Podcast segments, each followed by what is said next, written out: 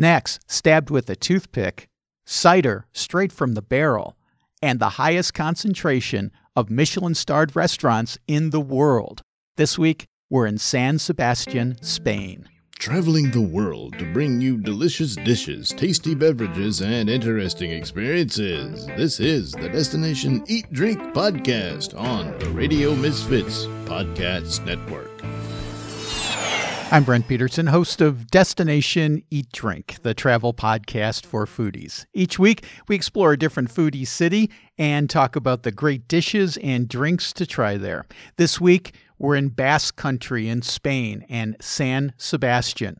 San Sebastian is one of the foodie capitals of not only Spain, but also the world. Per capita, there's more Michelin starred restaurants in San Sebastian than anywhere else in the entire world. And we'll talk about some of those high end restaurants in San Sebastian, but we'll also talk about locals food. We'll talk about the pinchos, the little tapas like dishes that you have in San Sebastian, creamy tolosa beans, a local dish called txakoli, and we'll drink cider from the barrel. But first, let me talk a little bit about the podcast because we're in very strange times right now the coronavirus is affecting just about everybody's life. And many of us are cooped up in our homes and our apartments without a lot of things to do. And some folks have asked me if I'm intending on doing the podcast since most of us can't travel anywhere really. Uh, we're not getting on airplanes much. We're not flying to Europe. We're not flying to faraway countries. What use is the Destination Eat Drink podcast? Well, I am going to continue to do the podcast, and here's why. First of all, I think it provides an important escape for people. You can find news about the coronavirus anywhere. Turn on your TV, turn on the radio, flip open your phone, uh, scroll through, and it's all coronavirus all the time, 24 7. Destination Eat Drink isn't about the coronavirus, it's about the love of travel. And I think people need that in a time like this. Secondly, this podcast is being discovered by new people all the time. In other words, I have podcasts that I've done for Destination Eat Drink a year ago, a year and a half ago, that people are still downloading. So after I finished the San Sebastian podcast, a lot of people download it immediately, but weeks from now, months from now, maybe even years from now, people will be downloading San Sebastian on Destination Eat Drink. And the coronavirus, hopefully by then, will just be a memory of a short bad time that we had. So there are people who will be discovering Destination Eat Drink and who will be interested in San Sebastian long after coronavirus has faded. And lastly, I think one of the reasons that I enjoy travel so much is the planning aspect. For example, if I'm going away for a week or two weeks or even a month, I might spend several times that amount just planning the trip, where I want to go, where I want to eat, maybe trying to connect with some locals beforehand. The planning part is almost as fun as the actual execution part. And I think the Destination Eat Drink podcast provides part of that joy of the planning of the trip. So if you're just uh, listening for an escape, if you're just listening to do something besides think about what's going on in your head or on the news, or if you're thinking about maybe sometime when this whole thing passes going to San Sebastian, then this is the podcast for you. And don't forget, if you enjoy it, please also subscribe to Destination Eat Drink. I do a new episode each Friday, and you can get it delivered directly to your phone, to your tablet, to your personal computer just by subscribing wherever you get your podcasts, whether it's Apple or Google or Stitcher or Spotify or at radiomisfits.com. Subscribe and you'll get it delivered automatically. So this week we're in San Sebastian, Spain, and shortly I'll be talking to Anya from Devour Tours. Quick note about Devour Tours. They are one of my all-time favorite food tour companies. I've gone on their tours. I've interviewed people from their company on this podcast. They do foodie tours in many different cities, and you can check them out at uh, devourtours.com. But because of the coronavirus, they have suspended the tours. Now, I talked to Anya before this happened. So we are talking at a time before coronavirus was an issue. But as of today, as of the time that I'm recording this, Devour Tours has suspended their tours until at least the beginning of May.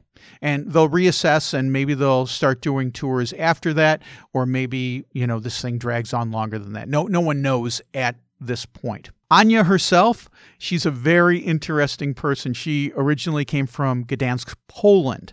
And if you don't know about Gdansk, Gdansk is where the whole solidarity movement and Lech Walesa took birth on the docks of the uh, shipping port in Gdansk and what eventually led to the downfall of communism in Poland. That's where Anya's from. She went to Spain to become a gourmet chef, which she did for quite a while. Now she is a tour guide for Devour Tours, and she shares her incredible knowledge and joy of the food of the Basque country of San Sebastian when we spoke about that on the podcast. And just thinking about it is making me starving for some pinchos and some peppers and all kinds of wonderful Basque food. So let's eat in San Sebastian, Spain. Destination Eat Drink.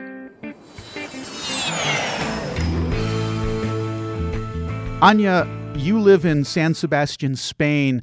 And I think for most Americans, they may have heard of San Sebastian, but they might not know exactly where it is. And they probably don't know about the Basque people who live in San Sebastian. Who are the Basque people, and how is the Basque culture distinct from Spain and maybe the French culture that's so close by? When we talk about Basque country, we talk about cultural region. Um, so we've got actually, we cover seven provinces that include three provinces on the French side and four provinces on the Spanish side. When you zoom out from the city, you will see we've got mountains on one hand side and the other hand side is a Biscay Bay that is a part of the Cantabrian Sea. Um, and then part of the Atlantic Ocean. So these people have been living here kind of separ- in, in kind of a separation from the rest of Europe.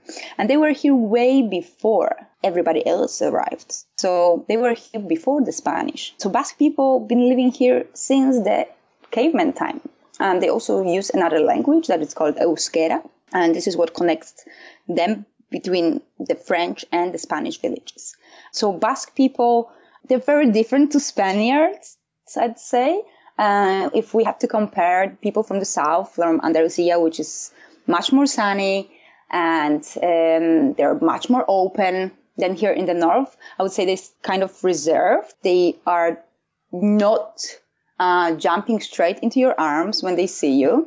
Uh, you really still need to win them over.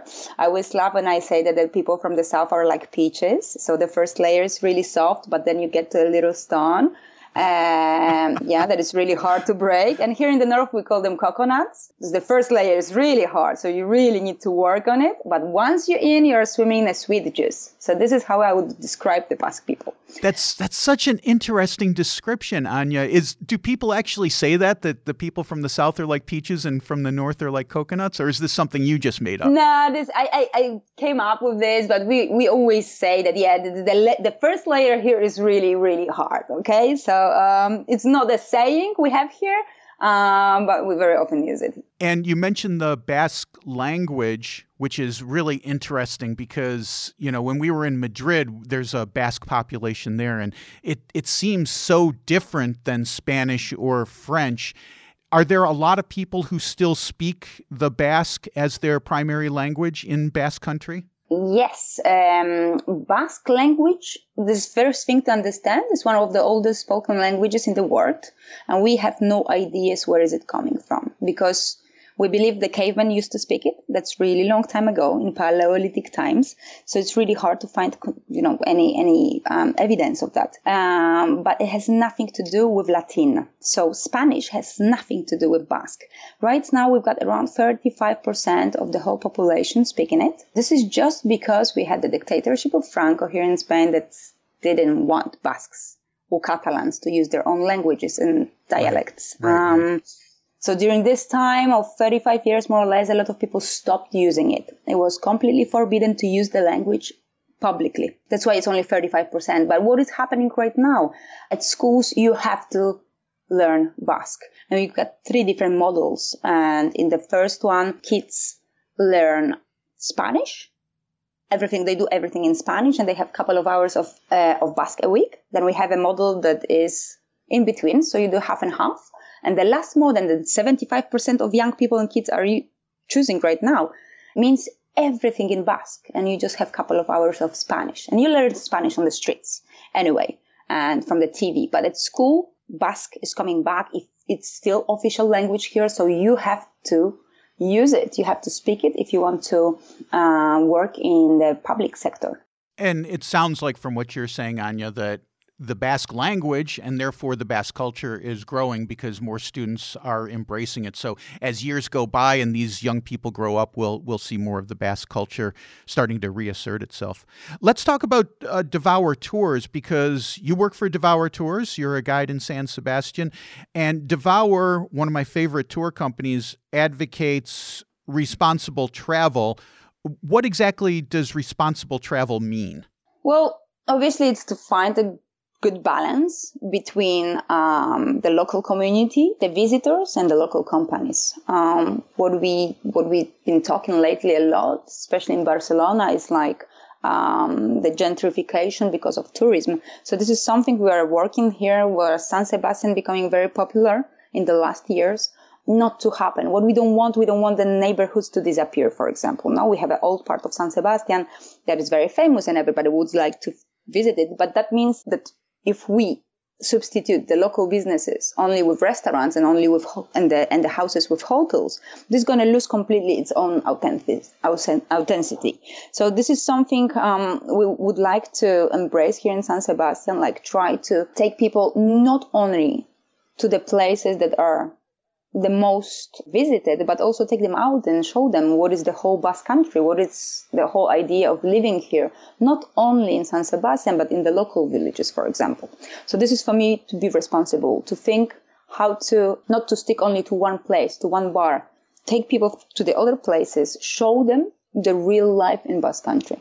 This is what I like about Devour Tours because I've been on other tours where they basically just take you to the hottest tourist places and the tourist the tourist traps in essence mm-hmm. and you guys are going to neighborhood places and real family run places which makes it interesting let's let's talk about the food because that's why yeah. we're here let's talk about the food of san sebastian um, i think the first thing we should talk about is uh, pinchos and first of all, tell us what are pinchos when we come to San Sebastian? Yeah, exactly. So everybody, when they think about Spain, they think of tapas. Yes. But here in our tiny part of in Basque Country, we have something that we call pinchos. Although the idea is quite similar, there are different ways of practicing pinchos. So pincho is like a well, one of my customers said once they're like uh, pieces of heaven on on on, on the plate. So, uh, so this is how I see pinchos. There are tiny uh, finger foods, snacks that we have between the meals. So this is something what keep, keeps us going for all day long. Um, we like to eat a lot. So we eat constantly and we talk in Basque country about food all the time. Breakfast, we talk about lunch, lunch, we talk about dinner, dinner, we talk about breakfast, etc. and Good. in between the, in between the lines, we've got uh, pinchos. So pinchos were invented in the 40s in the center of San Sebastian. And the first pincho was on the toothpick. And it's actually became very famous. It's called La Gilda from the, um, from the movie that was called Gilda of Rita Hayworth's back in the 40s. Oh, yeah, Gilda. Yeah, yeah sure. Yeah. So that's the little one. Uh, it actually has um, little pickled peppers that grow only here, uh, called piparras in Basque language or guindillas in Spanish. Then we've got olives and also brown anchovy, so aged anchovy in salt. So this was the first one. And pinchar actually comes from the Spanish language. Pinchar, pinchar is to pierce. Basically, the toothpick goes through all these foods. That's why we started calling pincho, and that was translated to pinchos. Right now, I would say that it's changing a lot. So we don't have only foods on the pieces of bread, we don't have only foods with a toothpick in it. We also have small little lovely dishes that we call like cuisine in miniature. So they were kind of brought uh, from fancy restaurant, Michelin restaurants, to the normal people, and we can also enjoy them in local bars. So, what are some of the? It sounds like pinchos has become much more than olives and anchovies on a plate. Describe some of the different pinchos, maybe some of your favorites that we can get in San Sebastian. Mm-hmm. So, the first thing you have to do is like to differentiate two different kinds of pinchos. So, we have cold pinchos that you can find on the counter on every bar, and then you've got hot pinchos. My still favorite pincho is the first one. The cold. So I'm yeah, I'm really well. The, the first one in, ever invented, La Hilda. So this is still my favorite pinch. It gives me like a little kick in the afternoon. It's quite sour. It's very piquant and has this like uh, flavor of the ocean. Um, so that's still my number one. But there are so many. We've got beef cheeks cooked for really long time um, in red wine, for example. And they're coming like either with um, potato puree or they come with uh, some other vegetables puree. Um, you have shrimp skewers that are fantastic um, one of my favorites too. Mm, there are mussels. It can be actually anything, anything. And there are so many that I cannot choose one. Okay. Every time I go to a restaurant, I'm like, oh my God, maybe that's, that's my favorite one. And then I go to the next one. I am like, no, no, no, no, no, no. This is the favorite one. So it depends where you are. There's so many good foods here. Well, just tell us one or two of your favorite places to go and maybe what we would get there. All right.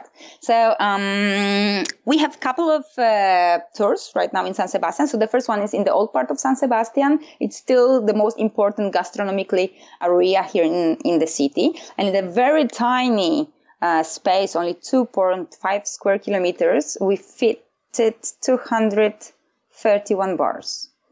Wow. So, yeah, I know a lot. That's why it's so hard to choose, you know? Yeah, yeah. in the old part of San Sebastian, I really love Txepetxa. Txepetxa is a bar that specializes in anchovies. I know many Americans are pretty funny about this fish, but we try to convince yeah. them, and I've seen many miracles so far. so. Yeah, anchovies anchovies have not had a great reputation yeah. in the U.S. just because of the way that they're packaged and served here. But it's a totally different thing when you go to Basque Country or you go to Sicily or somewhere like that. Yeah, Lisbon. absolutely. I mean, the bar we are going to, Txepetxa, I'm talking right now, it's like the first generation, over 120 years as well. So they do home marinate their anchovies. It's completely different story, and they're really high quality. In 2012, there were the locals producers that got together and they said, let's fight of the good name of the anchovies because it's something really exceptional here in the Cantabrian Sea. The product is really high quality. We can fish them only in May and June, more or less. So they are at their best. So um, when you look at the anchovy, it's not longer a small, smelly fish. It's actually a wonderful, meaty, buttery thing that tastes fantastically. Depends how you prepare it. So Txepetxa would be one of my choices for sure. Um, also from the kind of a modern approach, I would say Borda Berri, run by a couple. Uh, Lucia is in the in the bar taking the orders, and in the kitchen is her uh, boyfriend Mark. So um, this this way they they work just two of them and a couple of boys who helping them. Always packed. Uh, fantastic dishes. They still use local and seasonal product, but the cooking techniques are different. They've got different ideas. They maybe add like some cinnamon suddenly to, to their dish. Um, mm. So one of my favorites there is, would be the kebab, which is a, a rib. It's like cooked for many hours with a little bit of cinnamon and apple uh, puree. Fantastic. And maybe the third one, Paco Bueno, very traditional. Uh, Calle Mayor in the old part of San Sebastian. They specialize in um, prawns, in coat, we say. so it's like a dough, salty dough uh, with prawns inside and it's deep fried and it's served on a toothpick. So like a typical pincho. It's one of the bars that you enter after the rush hour. It's almost impossible because there is so much litter on the floor uh, you know, the Spanish way of uh, throwing things on the floor. So it's one of these bars and they pour cider and it's full of locals. A fantastic place. Let's talk about how you actually do a pincho when you're in San Sebastian because we were just in Madrid. And the thing about Madrid is you you kind of bar hop. You go from place to place and try the specialty of that bar um, in the different places you go. And you might visit five, six places in one evening. Do you go to different places when you get your pincho, or do you just go into one place and order several different things? All right. So, um, yes, it really depends on the city, uh, how you do tapas. Okay. But if it comes to pinchos, uh, we have it very clear.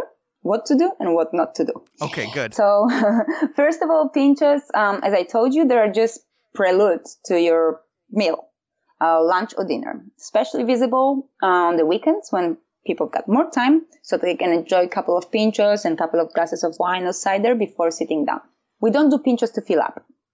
So pinchos not supposed to substitute the meal. Okay. Um, they're more something nice you have before lunch, like aperitif.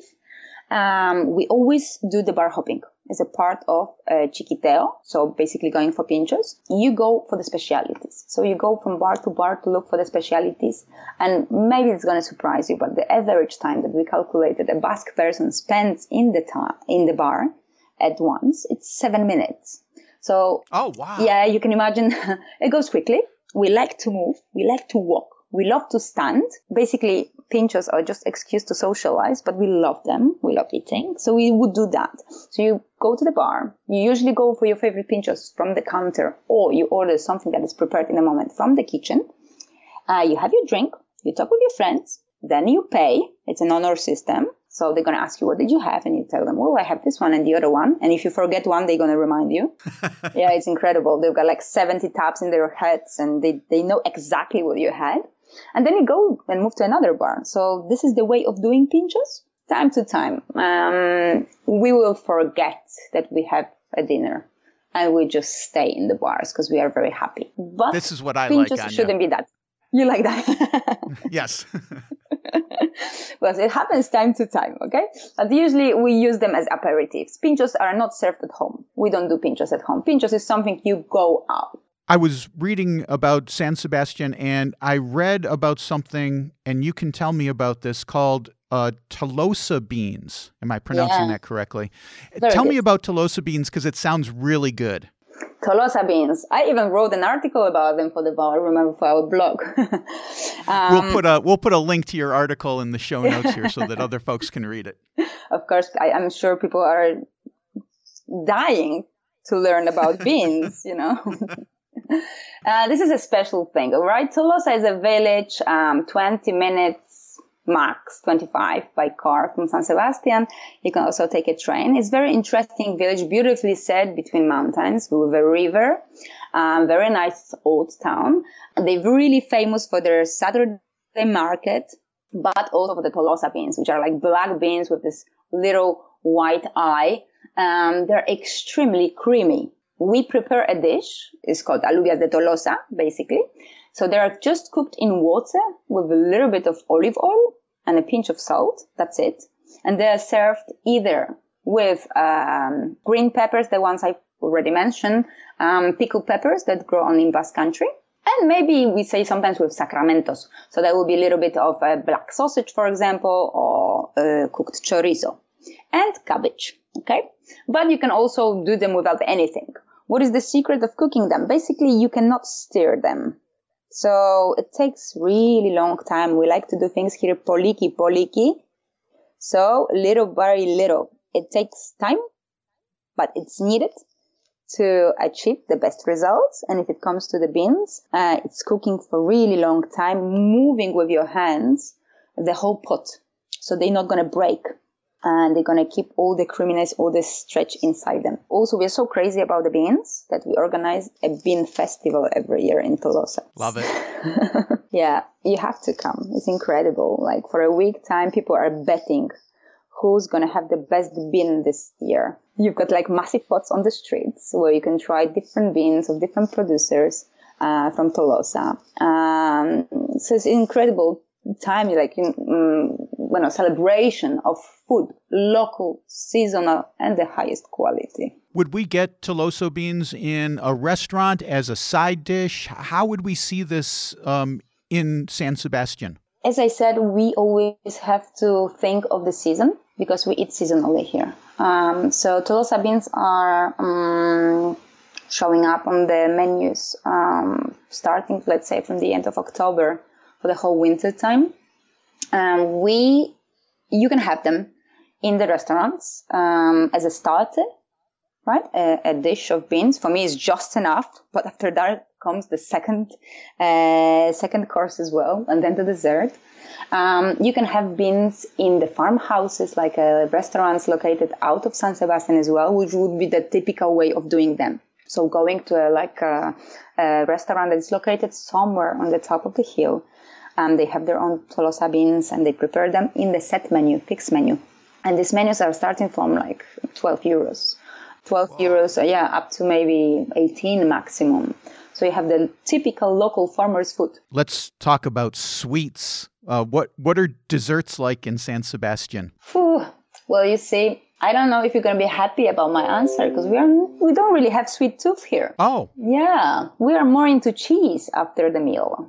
Um, okay, well, let's talk about cheese then. Let's because I love cheese. You love cheese so, and sweets.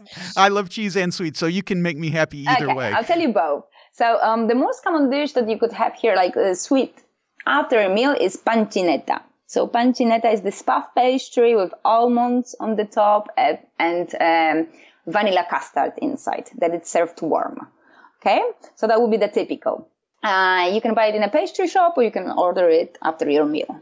But the typical thing here is to have some um, cheese. And the most important cheese produced here in Basque Country is called Idiazabal. Unpasteurized sheep milk cheese. Oh, good.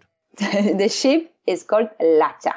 So um, they look a little bit like merinos, very long hair. We don't use them for meat. They're used just for milk and preparation of different cheese. You can have semi-cured or, uh, or cured cheeses. Uh, some of them are smoked also. So that would be served um, like some cheese, and then you'd have some quince jelly as well, and walnuts. Oh, good. Yes, Nuts, good. cheese and quince jelly. You know, this would make me think of having a picnic somewhere in San Sebastian. Is there a place I can go, maybe a, a little grocery or a little market that I can go and get all of these ingredients and then where would I enjoy a little picnic lunch outside in San Sebastian? Well, it's a great idea. We love to do it. We have two markets in San Sebastian. One is located in the old part of the city. It's called La Brecha. There are local farmers who are coming um, every day except of Sunday. And from 8 till 2 p.m., they're serving, well, they're selling their uh, specialities, uh, whatever it is. It can be tolosa beans also. It can be some cheese. It can be some vegetables, fruits. And also we have a part where you can buy some meat, ham, uh, cheese, um, and other stuff. Another market is in the center of San Sebastian. It's called San Martin. Is is very elegant. It's slightly more expensive than the other one, uh, but same delicious. It's a fish, meat, and vegetable market. So um, the best thing would be to choose some of the gourmet products uh, from Spanish or French Basque Country and then wrap them up together and go probably to one of the beaches. I think this is the most beautiful place to have your little picnic. Oh, sounds great. Yeah, because San Sebastian's right on the water. What, what's the best beach to go to for a picnic? Oh my God, they're all wonderful. We've got three beaches here. The most famous one and uh, voted uh, every year the best one, the best urban beach in Europe is La Concha, beautifully shaped with the views to our little um, island, uh, Santa Clara, and also both hills on the side, Monte Igueldo and Urgull. Um, so that's more quiet beach, um, no waves. And then we have another one that is on the other side of the bridge of the river uh, in the neighborhood called Gros. Um, this one is a surfer's beach. So if you are looking for some action while you are eating your cheese, you can go there. okay, so you can watch the surfers. Um, in the end of this uh, beach, there is something that we call El Muro. So it's like a wall where people gather for the uh, sunset. Um, you can grab, you can bring your own wine, your glasses, or some beers. You can sit down there and eat your little picnic. That is a perfect idea. We're talking with Anya at Devour Tours in San Sebastian. Anya, San Sebastian's become famous in the last several years because of their high end Michelin star, famous haute cuisine restaurants. If we're going to splurge some money, we're going to spend a lot of euros. Where's the best place for us to go for a fancy dinner in San Sebastian? Yeah, Brent, you're totally right. Um, it's incredible, but we have 18 Michelin stars within a 25 kilometer radius. Uh, That's incredible. Yeah, I know. It's like the highest concentration in the world, I think. Um, so that's a lot. We've got three, uh, sorry, four three Michelin star restaurants, um, which three kind of belong here to Gipuzkoa and the other one um, to Bizkaia. And we've got four restaurants in 30 best in the world.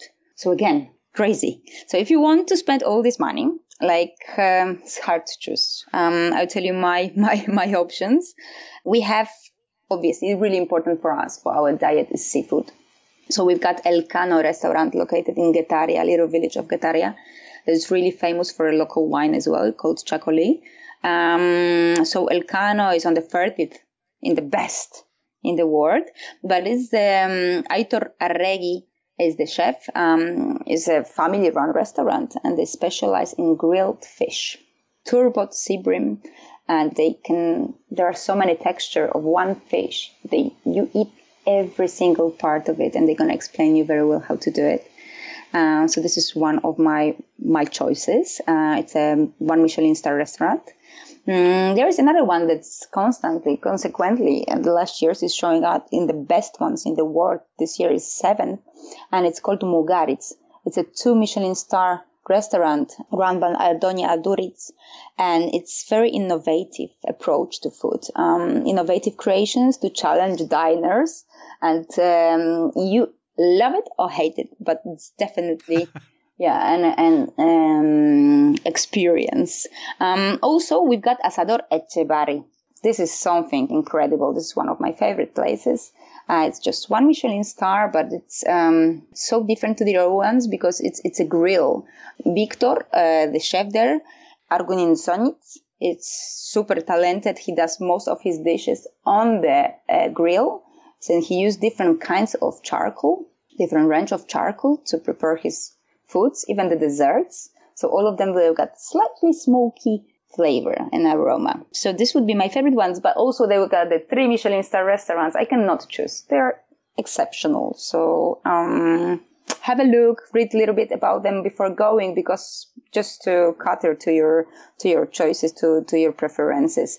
Um, it's really important as well to check out what is the menu, what is the tasting menu in that given moment, because maybe this time on the tasting menu is not going to be something you're really crazy about. So maybe it's good to instead of Etxebarri to go to Elcano, to go to Arzak, or to go to Aquelarre uh, of Pedro Subijana and save up your euros. Yes, because it's a little expensive. No, no, but it's super high quality, high quality food.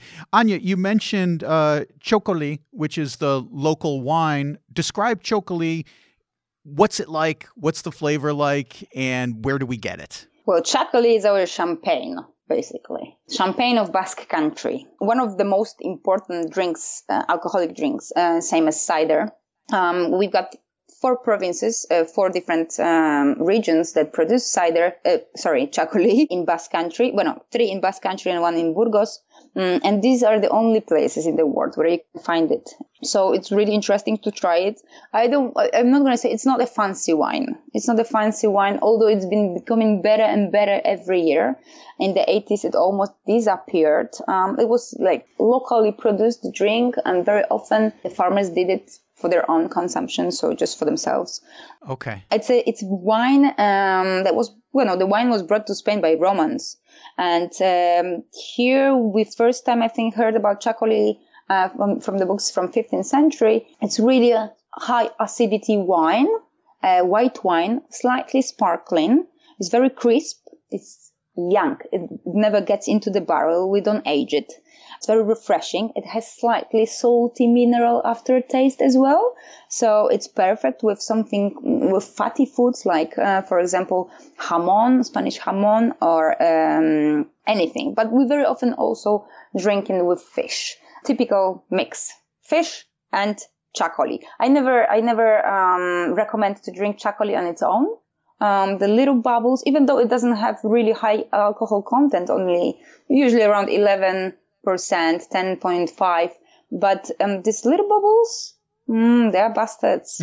they can get into your head and make you go crazy. So my recommendation, have a drink, just one to refresh yourself and then have a bite.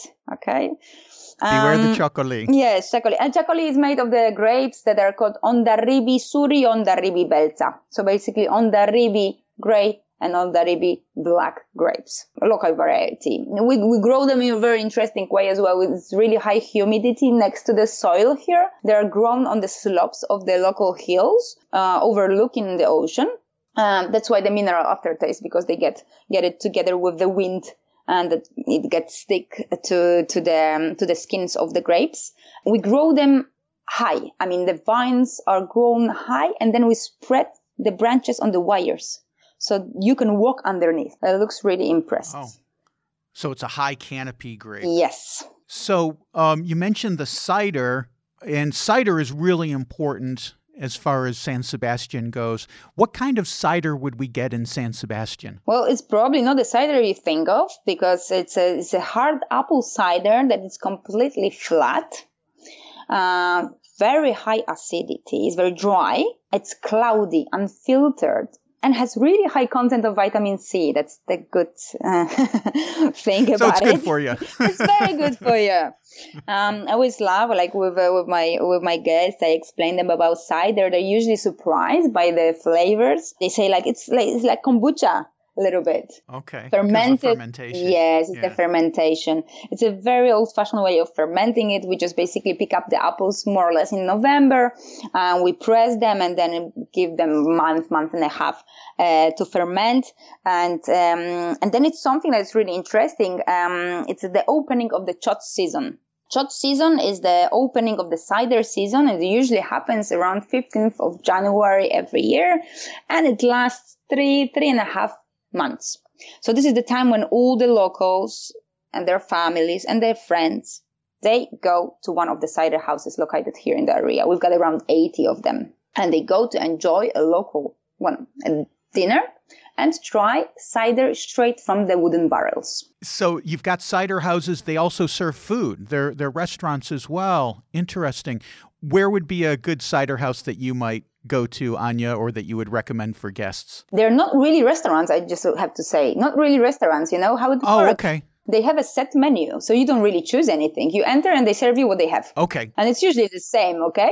It's really in, like you get like a chorizo cooked in cider, then you have a salt cod omelette, like a tortilla, but without potatoes, with salt cod instead. Then you have salt cod with peppers. Then you have the rib, a bone steak and then you have the cheese, walnuts, and quince jelly that we already mentioned, and unlimited cider in the menu. Okay, so um, it's one of the best experiences. If um, if you're interested, you can check also our uh, our YouTube channel. Uh, James, uh, one of the founders of the company, explains exactly how to do it because there are ways of doing it, uh, right? Because it's poured straight from the massive barrel to your glass and you're standing more or less two meters away from the little hole and you have to catch this cider, you know?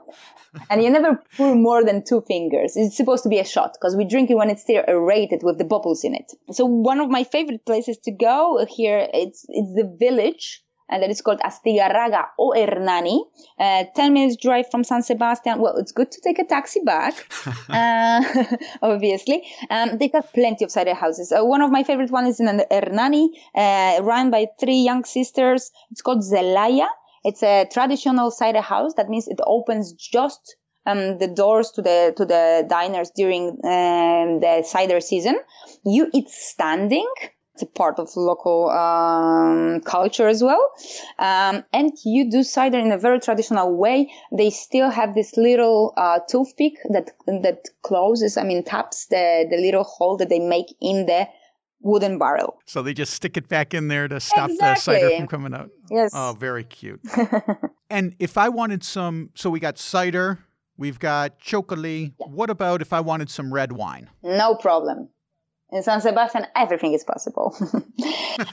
so, um, part of, well, I'm sure you've heard of Rioja, and many people have heard of Rioja because this is our most famous wine region in Spain. Sure. Basque Country, the southern part of it, the southern tip, actually becomes to Rioja. the wine region of Rioja. So we call it the Rioja Alavesa. Alava is the part of Basque Country that's going to have some wines. Um, we have later on Rioja Alta and Rioja Baja.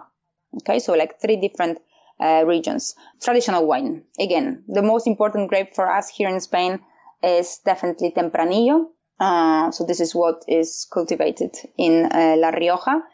I always say like, go to Rioja. Every single house there is a bodega it looks incredible. You're going to be able to try some fantastic wines. Um, they've got over 90 points for really decent prices. And it's a cultural, historic, and culinary adventure. In La Rioja, we produce four different kinds of wines. So um, to get the label Rioja, because Rioja is a brand on its own, you need to fit the restrictions. Uh, we've got young wine that never gets into the barrel. You have to drink it within one year. We've got crianza, the most common one you're going to find in the bars here. This is one year in the barrel and one year in the bottle. Then we've got reserva, one year in the barrel and at least two years in the bottle. And then gran reserva. This one's going to take two years in the barrel and at least three in the bottle. So you've got different kinds, depends what you are drinking your wine with, obviously. But as I'm saying, if you're going to go to the bars of San Sebastian, and in Spain in general, we don't really have the culture like France. In France, it's we they prioritize probably the wine. Here we prioritize the food. So in the bars, you very often buy the glass. You're gonna get either the young wine or crianza, which is still kind of young. Very nice quality, but we're not gonna be too fancy and we're not gonna be too too fussy asking for like uh, reserva here. When we sit down for dinner, yes. Anya, you mentioned at the beginning of the show the different neighborhoods that San Sebastian is doing a good job of preserving. If we want to get out of the historical center of San Sebastian, where are some of the neighborhoods where we as visitors should go to experience local culture in San Sebastian? Mm-hmm. So I designed a tour last year in the center of the city this is where the locals gather. This is the, where the life is. For us, the old part of San Sebastian is more of the weekend thing or special celebrations. If you want to see locals, if you want to see some places that are, they also have got fantastic food. There are some great restaurants and bars. You definitely should focus on the center of San Sebastian. So basically centro and also Gros neighborhood. So this is across the river, uh, where you find a lot of modern restaurants, but also old fashioned ones. And it's a very, very authentic, very local feeling in of them. And both of them are just five minutes walk from the old part of the city. This really makes me want to come and visit San Sebastian even more so. I mean, I read the history of Basque Country years ago, and San Sebastian's been on my list since then. And gosh, I don't know why I haven't got there yet, but we're going to make it to you San Sebastian. To. Yeah, it's such. It sounds like such a wonderful place, Anya. If uh, folks want to take a tour with you and devour tours, give them the uh, website and how they can uh, reserve a spot on a Devour tour in San Sebastian? So basically, they just have to visit the Devour San Sebastian Food Tours.com. Uh, or can just go straight to Devour Tours um, website and choose the city they are interested in. Um, we do two different tours right now. So it's the old part of San Sebastian and the center of San Sebastian. All of them are really great for food, family run places, a lot of history. It's going to give you a great um, start to your trip to San Sebastian Basque Country just to get an idea how to behave here, how to venture the bars on your own. So please check it out. Check our blog as well. A lot of useful information about the region, food, what to do, what we are celebrating right now, what is the season for, and uh, also our YouTube channel where you can find some more information, even um, how to do things, how to visit cider house, what to do in San Sebastian when it's raining, etc. okay, Anya from Devour Tours, thank you so much for being on the program. We look forward to seeing you in San Sebastian, Spain. Thank you very much, Brent. It was great talking to you, and I hope I see you soon. You know, a picnic on the beach at the Atlantic Ocean in San Sebastian watching the surfers. I can't think of a better way to spend an afternoon in Spain than that. Reminds me of the time we spent in Hawaii. Oh, thanks, Anya. That was just so enlightening and so fun. And I've wanted to go to San Sebastian for so long. And there is going to be a day when I finally get out there.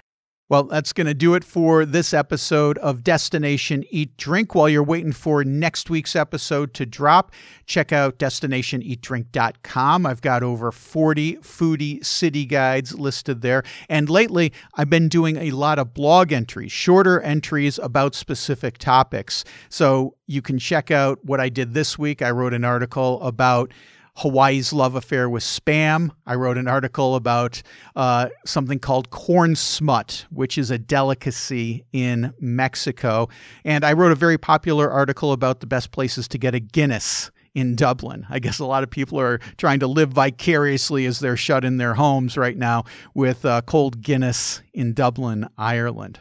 Destination Eat Drink is distributed by Ed Cilla and the Radio Misfits Podcast Network. Thank you, Ed. Next week, we will be in Santa Fe, New Mexico. Red chilies, green chilies, Christmas, Frito, and chili in a bag. We've got it all next week and lots of craft beer on Destination Eat Drink. Don't miss that. I am Brent Peterson, and I will see you down the road. Join us next week for another culinary adventure on Destination Eat Drink a presentation of the Radio Misfits Podcast Network.